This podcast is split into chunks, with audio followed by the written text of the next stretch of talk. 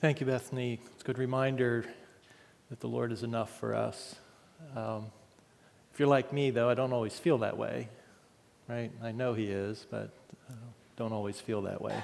So our goal is that we would grow more and more to realize that He truly is enough. very excited about continuing our study this morning in Romans 8. And as we do so, let's uh, just pause and ask the author for his guidance. Lord, it is true that we have nothing without you.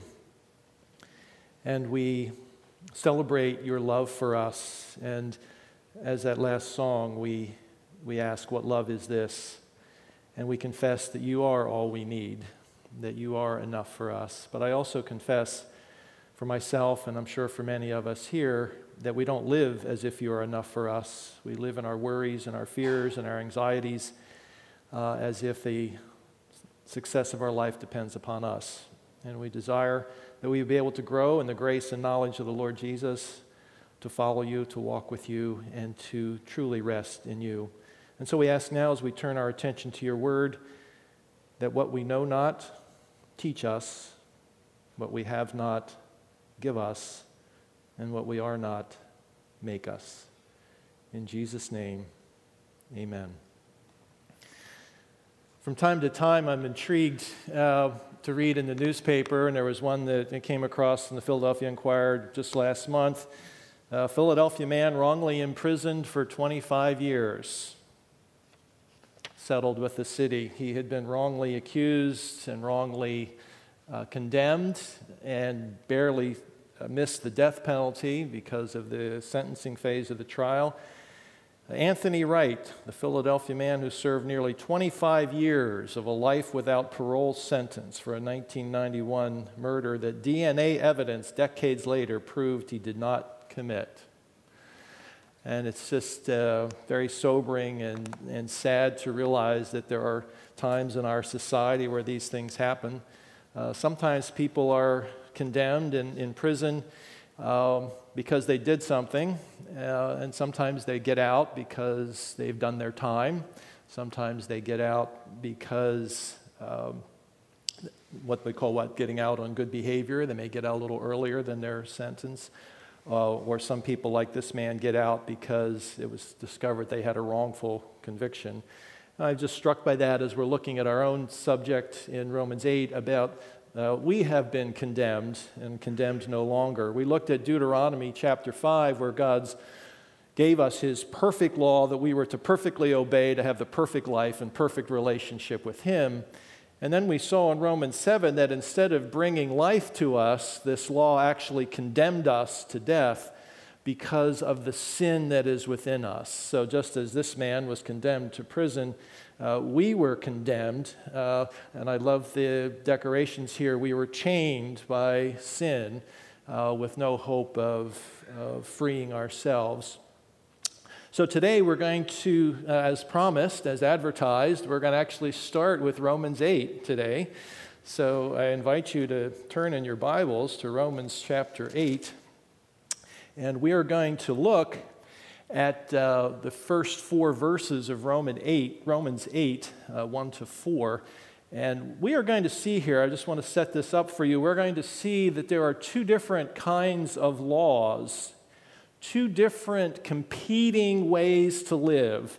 You'll see the law of sin and death and the law of the spirit of life. And as I was reflecting on these things, I realized that what are laws? Laws are the rules that govern how you live in a certain kingdom, a certain place. Every place has their own rules, their own laws. And so the law of sin and death is the law that, that rules a certain kingdom, and the law of the spirit of life rules another kingdom. So, with that, what I'd like to do is invite us all to stand together and we can read together these first four verses of Romans chapter 8, verses 1 to 4. Let's begin. There is, therefore, now no condemnation for those who are in Christ Jesus. For the law of the Spirit of life has set you free in Christ Jesus from the law of sin and death. For God has done what the law, weakened by the flesh, could not do. By sending his own Son in the likeness of sinful flesh and for sin. He condemns sin in the flesh in order that the righteous requirement of the law might be fulfilled in us who walk not according to the flesh, but according to the Spirit. Amen. You may be seated. I don't know, as you were reading this, maybe you got confused and lost in some of this language. And what we hope to do today is to untangle some of that and to make sense of that. Uh, what we'll see, as I mentioned, that there are two different laws here. There is the law of sin and death. Uh, we see that in uh, verse 2, and we see also the law of the spirit of life uh, in verse 2, which has set us free from the law of sin and death. Uh, so let's deal with the first one, the law of sin and death. Uh, we'll see that sin and death go together. These two concepts are always together. In Romans 7, we saw that we sin by nature. We have no choice but to sin. Uh, even the best of us, the best of us, however you want to put up as the highest ideal of human existence, is a sinner. We all sin. We all stray from the things that God has given us to do. We all stray from that relationship with God. We would rather do things our way on our terms instead of follow after Him. It's the root of sin is not what we do, it's rejection of who God is in our lives, and that becomes hardwired into us. Uh, two of the examples we used last week to illustrate that was those of us who have children or are aware of what it's like to raise children know that we never have to teach a child to disobey. Right? Never have to teach a child to disobey. You never have to teach a child to say no to your command. We have to teach our children to obey. We need to teach our children the value of saying yes to good things.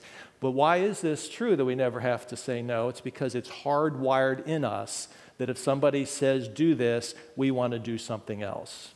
We want to disobey, and that's the way our relationship is with God as well. The other illustration we use, which I think resonated with me and it felt like it resonated with some other people, imagine yourself uh, placed in a room, and in that room are bushels and bushels of fruits and vegetables and grains, all kinds of wonderful things to eat. And you're in there with that room, and all of a sudden, a door opens in the corner, and a very hungry tiger is left in that room. And now, that tiger has a choice of what he's going to eat. He can indulge in all kinds of fruits and vegetables and grains, or he can eat what? Me, you, right? So, what's he going to choose to do? He's going to choose to eat you. He's going to choose to eat me, not because he makes a mental calculation that he likes one better than the other. It's because his nature, by nature, he's a meat eater and he's going to eat me instead of the fruits and vegetables. So he has a choice, but not really because of his nature. So by nature, we are sinners. Now, the consequence of sin the result of sin is death. That's why these always go together. Paul says in Romans 6:23 that the wages of sin, the payment of sin, the consequence of sin is death. And we talked about that a little bit last week. That is death in our entirety of our being. It is spiritual death. That is, we are separated from God. We are left to our own devices we not left to our own devices, we seek our own devices. We reject who God is and we pursue other things. That is spiritual death, separation from God now and forever. There is also emotional, psychological, mental, social death. There are broken relationships, inward struggles, disordered thinking, destructive emotions, these things that come into our lives that distort and destroy our lives. That's also death. And then there's physical death. There is injury, there is sickness, and ultimately we will all one day physically die. So we live in this under this law of sin and death. And if you look in verse 3, it's a fascinating statement. He says, For God has done what the law, weakened by the flesh, could not do what he's saying is that God has done something else, which we're going to look into, but what his law, what those Ten Commandments could not do because they were weakened by the flesh. And that's a very interesting statement. How could the, the perfect and um, the, the perfect law of the perfect God fail? How could it be weakened in any way at all? And I got to thinking about that. I'm a child of the 60s and 70s. I grew up, I came of age, if you will, in the 60s and 70s. For those of you who lived through that time, your life was defined by the Vietnam War. And for some reason, some weeks ago, I just got interested in reading more and more about the, the Vietnam War. And as I did so, it came to me that there was a perfect analogy there of how the perfect law of God is made weak by our sin.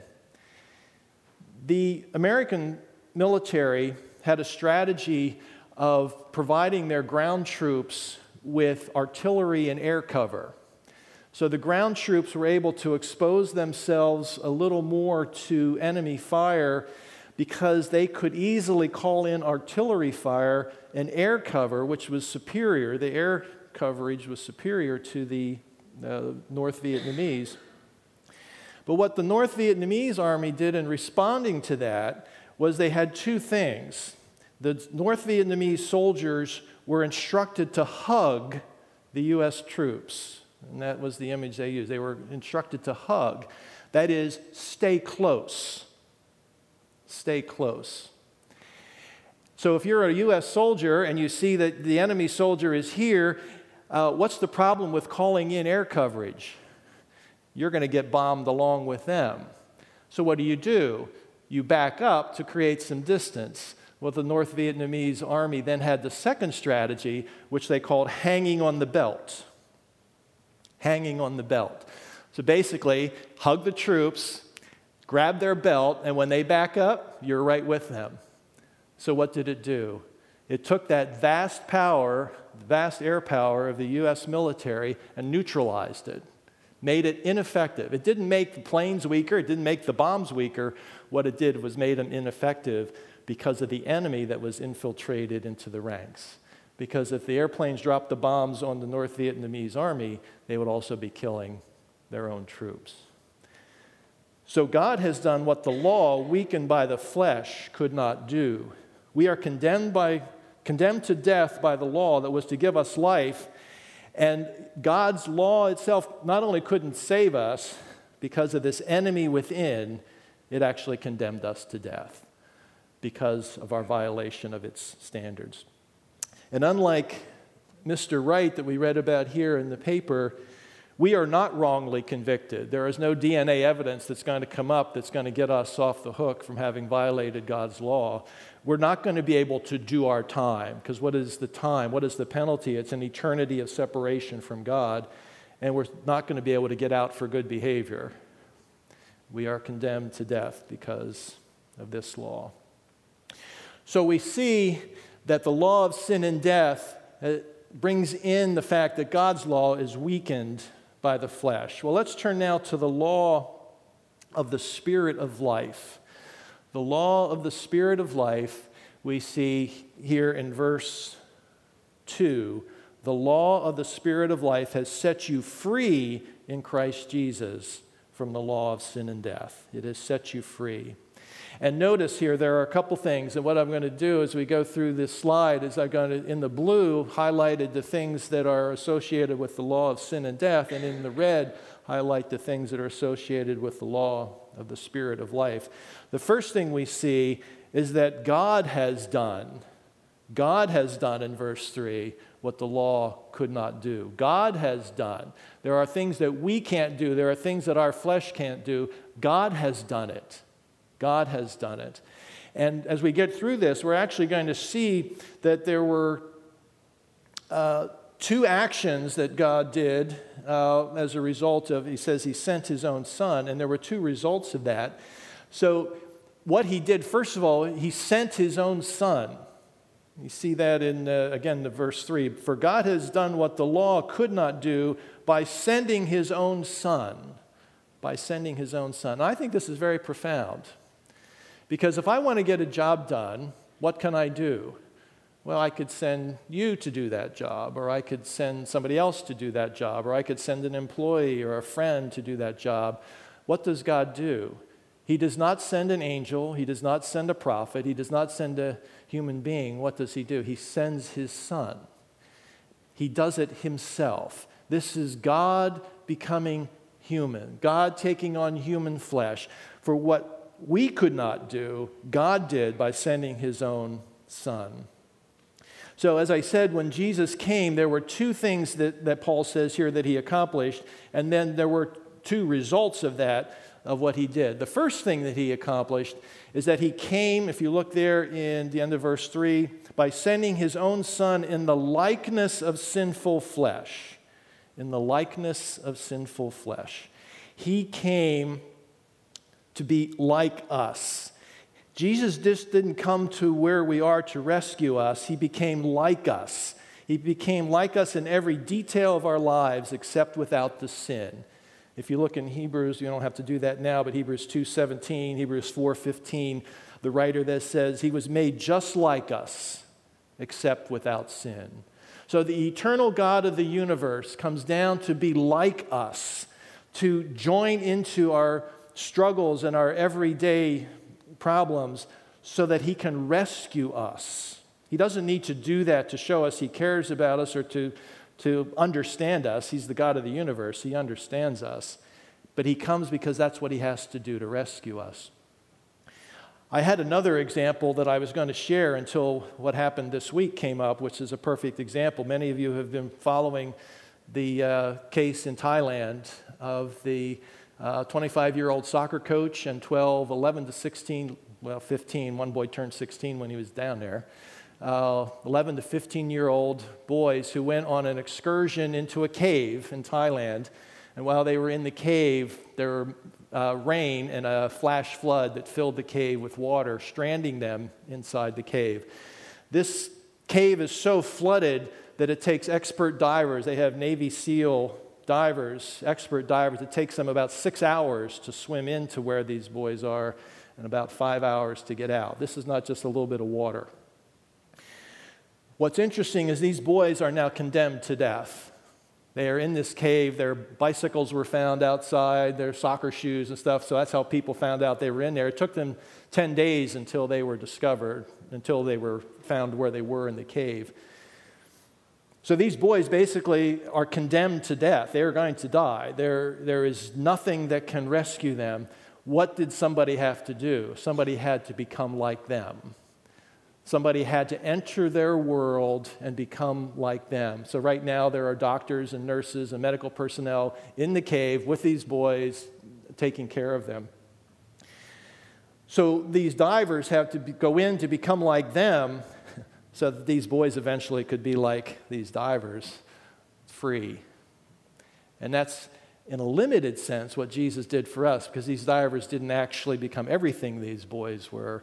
And unfortunately, one of the divers has died on his way out. He, uh, uh, a couple days, a day or so ago, one of the divers ran out of air when he was leaving and drowned. He died. So he gave his life to rescue these boys. So even in that tragedy, the, the sounds are familiar as Jesus died to rescue us. We just heard this morning, if you're following the story, and it's probably updated now, they decided the best way to get these boys out was to actually swim them out with the tandem with the divers coming out. They have four of them out so far. They expect it's going to take a while because remember, it's a six hour trip one way to get in and out so we can be praying for them. But this is a perfect example of what Jesus did for us. He was made like us, He entered our world, He came to where we were because we could not save ourselves.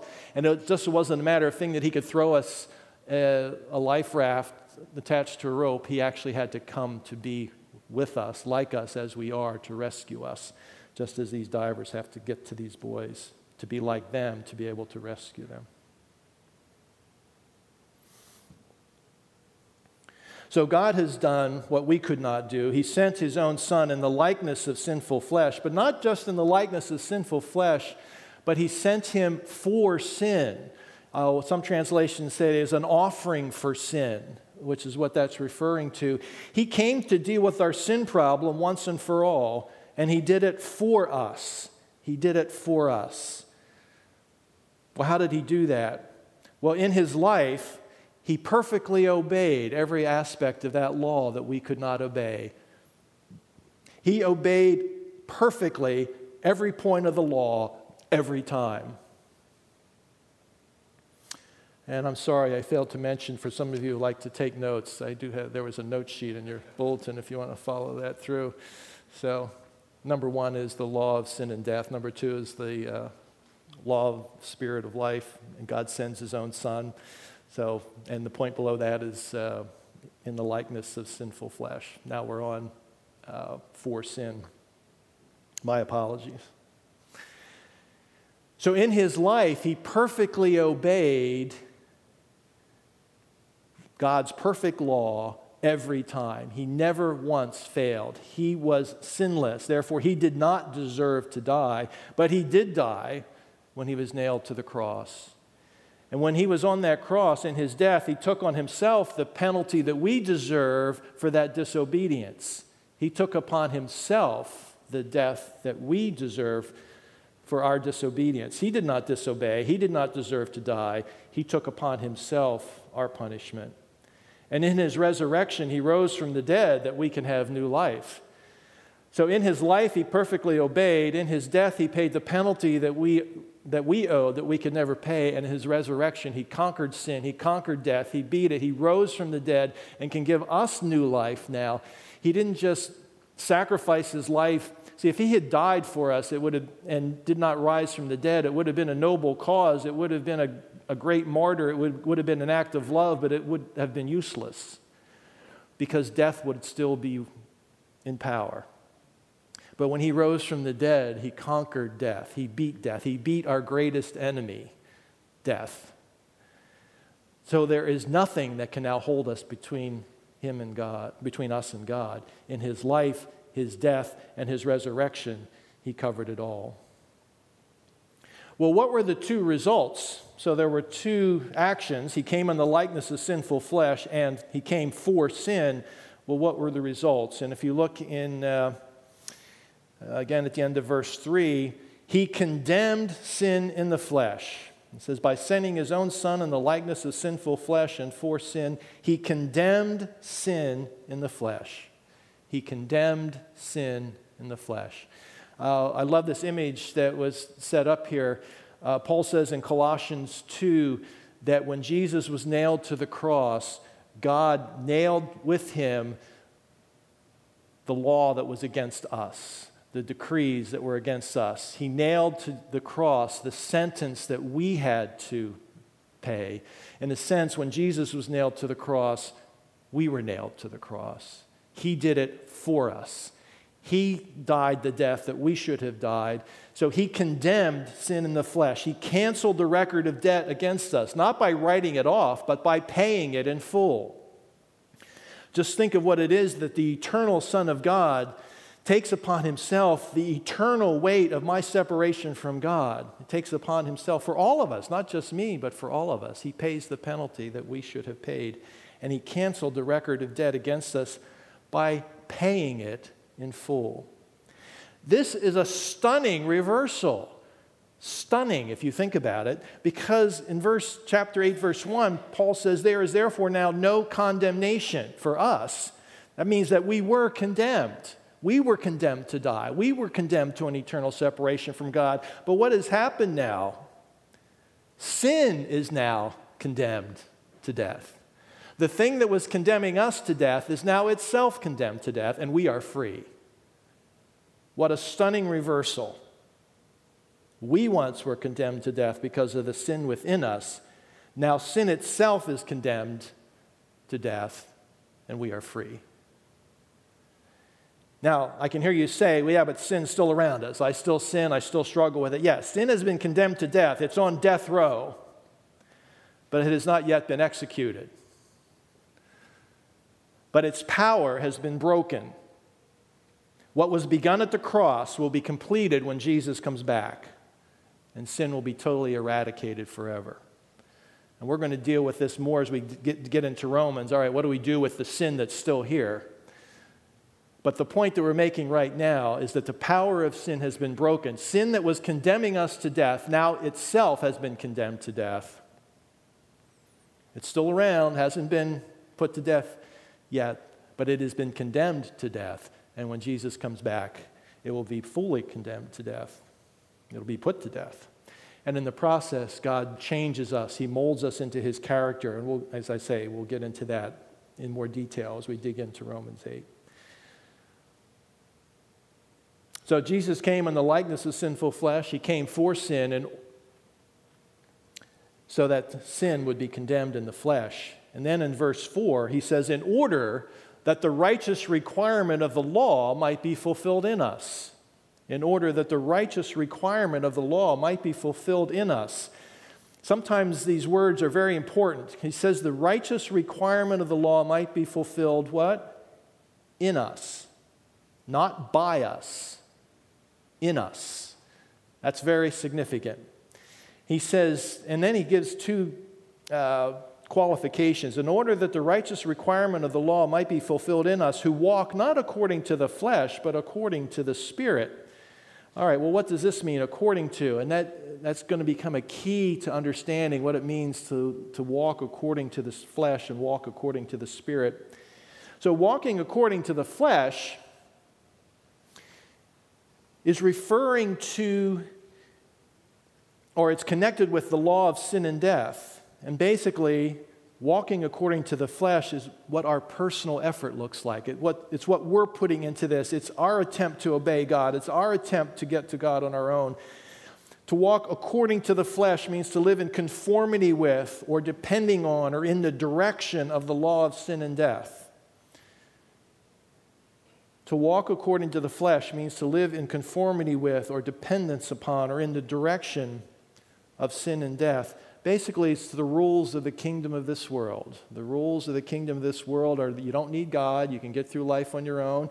You can do it as a religious person, as an unreligious person. You can do it as a moral person or as an immoral person. You can do it however you want to do it, but it's on your own. It's separated from God. Well, what do I have to do to be a member of the kingdom of this world? What do I have to do to live under the law of sin and death? You don't have to do a thing. You are a natural born citizen of the kingdom of this world. You don't have to do a thing. You just continue what you're doing, continue how you're living, continue however you see life apart from God, and you are a member of the kingdom of this world, subject to the law of sin and death. And when that time comes for you to die, you will be eternally separated from God forever because you're, you're separated from Him now and didn't do anything to get things back. That will continue on into eternity. Well, what about walking according to the Spirit, well, that's connected with the law of the Spirit of life. Well, what is the law of Spirit of life? Well, it's living in conformity with and depending on and in the direction of the law of the Spirit, which are the rules of the kingdom of God. There's the rules of the kingdom of this world, and there's the rules of the kingdom of God. Well, what's the rule? Say, okay, there we go. There's something I have to do, there's something I have to obey. No, what is the rules of the kingdom of God? It's grace. It's God's grace to us that we receive by faith. There's nothing you need to do. What does verse 3 say? For God has done what the law could not do. God has taken care of it. He's done everything. He's given us His grace. He's given us His favor. He's given us everything that we need. Jesus came like us, He came for us, He died on the cross for us, He lived the life we couldn't live, He died the death we had to die, He rose from the dead, conquering death that we couldn't do, so that sin is now condemned to death. And the righteous requirement of the law is fulfilled in us. Well, how do we get to be a member of that kingdom? Because the member of the other kingdom, I already have my lifetime membership in that kingdom. How do I become a member of God's kingdom? It's by faith in what Jesus Christ has done for us. It's a change of mind to accept what Jesus has done on your behalf in his life, his death, and his resurrection. It is faith in his work for you. It's faith in his work for you. Believing that he his life was a perfectly lived life in obedience to the law, that his death was for you. It was a sacrificial death to pay the penalty for sin that you could not pay, and that he bodily rose from the dead to give you new life. We're going to look at this more next week in verses 5 to 11, but because of what Jesus has done, the Spirit of God now lives in us. And so the requirement of God's law is fulfilled in us because God Himself is living in us. It's not something I have to do, it's not a new law I have to obey. It's a relationship that God calls me into. Wow. So, what can we say? There is therefore, as Paul starts off Romans 8, there is therefore now no condemnation for those who are in Christ Jesus. There is no condemnation for those who are in Christ Jesus. This week, I'm going to be a prophet. You are most likely going to experience some kind of guilt and condemnation this week. Selfishness, weakness, greed, failure to resist some kind of temptation, again. Impure thoughts, immoral activities, immoral thoughts. You failed your kids, you ruined their lives, either real or perceived. Foolishness, regret. That's where I live a lot of times. I live in regret. Uh, oh, I wish I hadn't done that. Or I wish I had done that. Uh, a lot of regret. Well, when you struggle, not if you struggle, when you struggle with guilt and con- condemnation this week, you need to remember one of three things. At least one of three things. You may need to get all three of them. Because of Jesus' life, you are set free from obeying the law. There is nothing you can do or need to do to earn God's favor. So if you're feeling condemned this week, don't work harder to earn God's favor. There's nothing more you can do than Jesus dying on the cross for your sins. Because of Jesus' life, you are set free from the requirement to obey God's law. Jesus obeyed it for you. He obeyed it for you. There's nothing more you need to do. Well, maybe you need to remember that because of Jesus' death, you are forgiven of all your sins. There is nothing you could have done in the past. There's nothing you can do today. There's nothing you can do in the future that is beyond God's reach, that is bad enough to keep you from God's favor. So if you're feeling condemned, if you're feeling regret, if you're feeling guilt, you need to remember that Jesus' death on the cross provided the opportunity for you to be forgiven from all your sin, past, present, and future. There's nothing you could have done or can do that is bad enough to keep you from God's favor. And you may need to remember that because of Jesus' resurrection, you are empowered to live for God and not for sin. You cannot be so far gone that, can, that God cannot raise your life from the dead. You cannot have made a mistake bad enough and ruined your life badly enough that God cannot resurrect that, that God cannot repair that, that God cannot bring you back from the dead, even the dead, because He did that with His own Son, Jesus. So when condemnation comes, we must remember, or at least remind each other of these things. See, it's very interesting. When I first went through these notes, I said, well, yeah, we got to remember these things. Well, we do, but when I'm struggling, it's hard for me to remember. Sometimes I need you to remind me of these things. We need to remind one another of these things. If someone is struggling, sometimes we may need to remind them that when Jesus Jesus, because of Jesus' life, you're free from trying to, to obey God. Because of Jesus' death, you're forgiven of all your sin. Because of his resurrection, you're empowered to live for God. We need to remind each other of these things because we get lost. We get lost in life. We get lost in the pain and the struggling and the suffering. So, yeah, I do need to remember it, but sometimes I need you to remind me. Sometimes you need me to remind you. We need each other to remind each other. So, those of us who are followers of Jesus are no longer citizens of the kingdom of this world, which is governed by the law of sin and death. God has moved us to be citizens of the kingdom of God, governed by the new law of the Spirit of life who lives within, enables us to live in the grace of God by faith in Him. We were natural born citizens of the kingdom of this world, but God has done what the law could not do by sending His own Son in the likeness of sinful flesh and for sin.